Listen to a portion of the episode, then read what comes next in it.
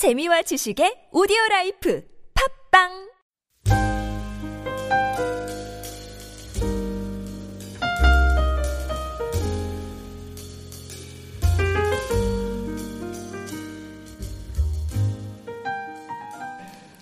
네, 오늘 말씀은 그 아브라함의 믿음이 행위에서 난 것이 아니라 믿음으로 난 것이고 또 이미 율법을 받기 전에 할례를 받기 전에 하나님께서 의로 여기시고 또 율법의 행위가 있기 전에 그를 믿음의 길로 인도하셨다. 그러므로 해서 마찬가지로 또한 아브라함이 죽은 몸 같은 데서 사라의 태가 죽은 것 같음을 알고도 믿음이 약해지지 않고 그런 가운데 약속의 후손을 얻은 것처럼 죽은 자 가운데서 살아나신 예수 그리스도를 믿음으로 그것을 하나님께서 의로 여기시고 또 그 가운데 하나님의 역사가 있을 것이다. 라고 하는 것이 결론적인 말씀입니다. 그러므로 해서 예수 그리스도를 모르는 로마 사람들에게 또 예수 그리스도를 온전히 알지 못하고 있는 이 로마 유대인들에게 왜 예수 그리스도를 믿어야 하는지를 아브라함에 빗대어서 이렇게 설명한 것입니다. 그래서 오늘 우리는 그 가운데 특별히 오늘 이 아브라함의 그 이야기와 그리스도의 부활에 관한 그 말씀 가운데 우리 부활의 하나님, 소망의 하나님을 우리가 한 번 더 생각해 보기 원합니다. 소망의 하나님을 우리가 왜 믿어야 되는가? 이 믿음은 인격적인 관계에서 나옵니다. 사람과 사람과의 관계에서 믿음이 있습니다. 사람과 물체와의 관계는 믿음이 없습니다. 우리가 피아노를 향해서 믿음이 간다고는 할 수 있어요. 독일제 피아노다. 그래서 믿음이 간다고는 하지만 내가 피아노를 믿는다고는 얘기할 수가 없어요. 그러나 사람은 달라요. 사람은 오늘 우리를 실망시키는 아들, 딸, 청소년이 있다 하더라도 그럼에도 불구하고 우리는 신뢰할 수 없는 그런 아이들의 행동이 있지만 그럼에도 불구하고 우리는 아이를 믿는다고 합니다. 나는 자녀를 믿는다. 나는 저 아이를 믿는다. 왜냐하면 인격적인 관계가 있기 때문에 그렇습니다.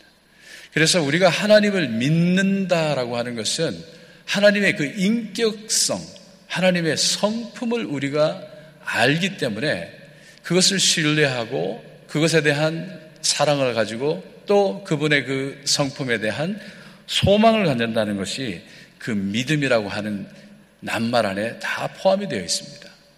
그렇기 때문에 우리가 하나님을 믿는다, 또 믿음이 더 견고해진다 할 때는 하나님의 성품을 더 알아갈수록 우리 믿음이 견고해지는 것이고 하나님의 그 인격을 알아갈수록 우리 믿음이 넓어지게 되는 겁니다.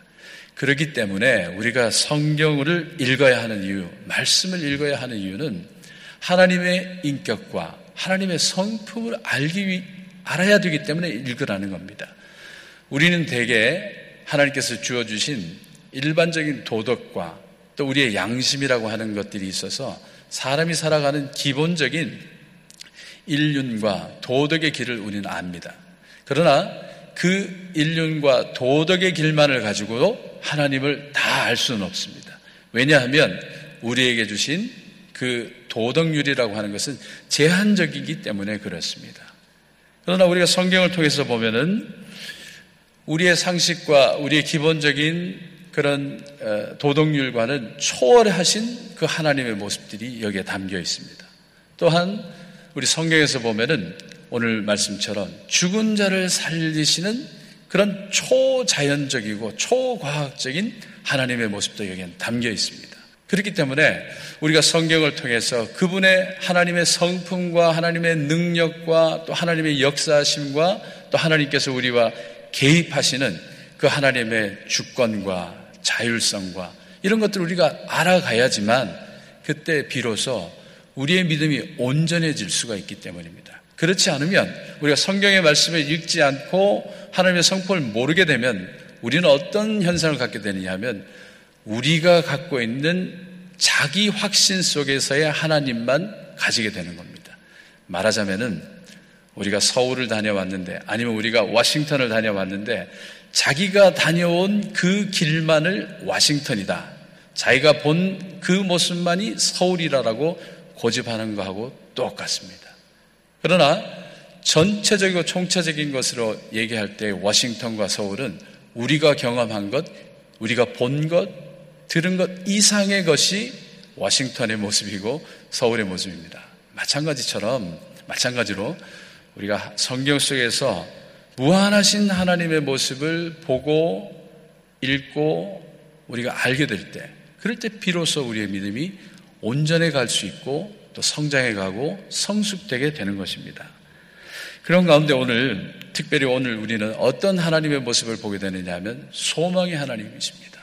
이 소망의 하나님은 죽은 자 같은 몸에서도 생명을 일으키시는 하나님, 또 이미 죽은 예수 그리스도를 부활시키시는 하나님.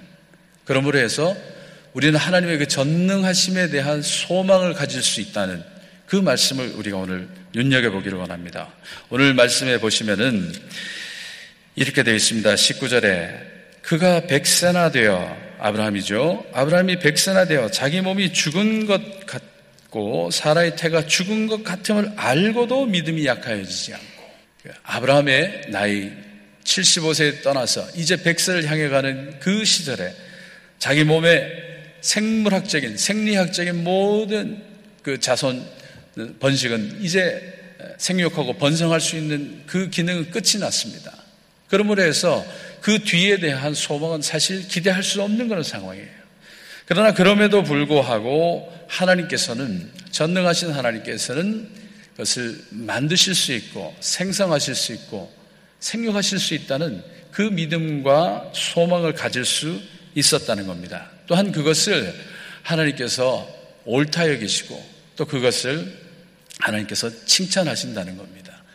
결국 나중에 이러한 믿음이 어디에까지 이르게 되느냐 하면은 우리가 아시다시피 아브라함이 백세에 얻은 그 이삭을 모리아산에서 바치려 할때 그 아브라함이 또 어, 이삭과 나눈 대화 속에서 보면 아브라함의 믿음을 볼 수 있어요. 이삭이 모리아산에 가면서 자신이 이제 희생양으로 바쳐질지도 모르고 드리는 질문이 있었죠. 번제할 나무와 그리고 어, 어, 불은 있지만 희생양 어린 양은 어디 있습니까? 이렇게 질문했을 때 아브라함이 하나님께서 자기를 위하여 친히 예비하실 것이다.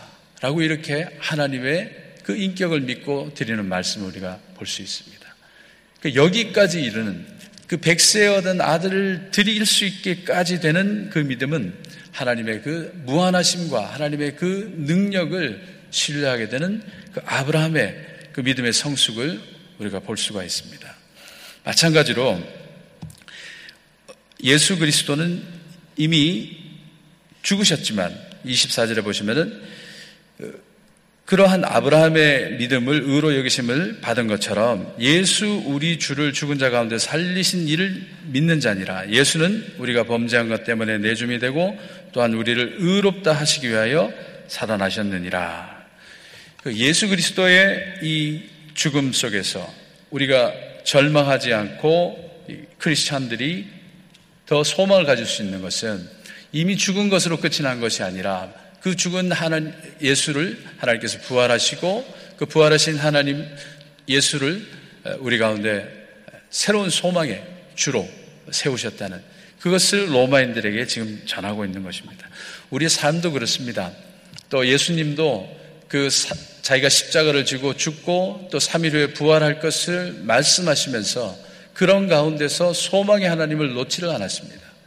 그러니까 우리 삶에도 우리 상황 속에서는 죽은 것 같고 우리 상황 속에서는 더 이상 미래가 없는 것 같고 희망이 없는 것 같은 그런 순간들이 있습니다. 또 우리는 절망할 때도 있습니다. 또 우리는 더 이상 미래를 바라볼 수 없을 만큼의 그런 연약함 가운데 처하기도 합니다. 그러나 그럼에도 불구하고 오늘 말씀처럼 사라의 태가 죽은 것 같은 가운데서도 이삭을 주신 하나님 그리고 이미 십자가에서 돌아가셨지만 그럼에도 불구하고 새로운 생명으로 일으키시는 그 부활의 능력의 하나님. 그 하나님이 우리 가운데 여전히 역사하시는 줄로 믿습니다.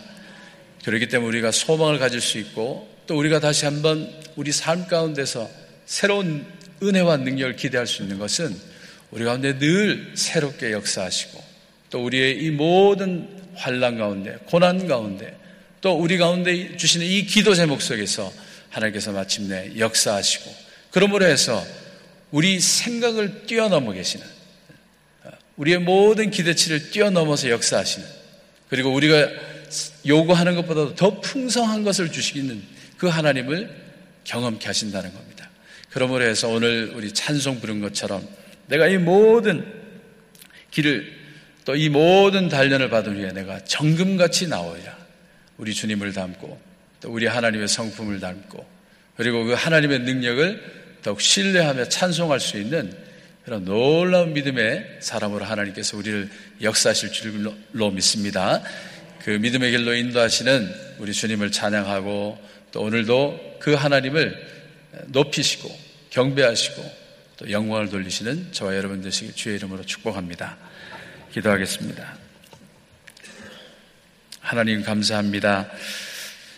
우리 가운데 늘 소망을 주시고 우리 가운데 희망이 없고 또 슬픔이 가득하고 또 우리 가운데 앞이 보이지 않는 그런 큰 어려움을 당했을 때도 그러나 새로운 생명의 길로 오히려 더 아름다운 삶으로 하나님 역사하시는 그 소망의 하나님을 경험하게 하시니 감사합니다. 오늘도 그 소망의 하나님을 붙들고 나갑니다. 하나님, 우리 길 가운데 동행하시고, 힘주시고, 능력 주시고, 또 아버지 새로운 비전을 다하여 주시어서 아버지 이 모든 고난의 기도 제목 인하여 더 하나님께로 나아가는 믿음의 시간이 될 수 있도록 축복하여 주시옵소서 이 한 시간에도 많은 기도의 제목을 들고 나온 우리 모든 성도님들 기도 가운데 주께서 함께 하시고 역사하시기를 바라와 우리 주 예수님의 이름으로 기도하옵나이다. 아멘. 네, 우리 두 가지를 중보하겠습니다.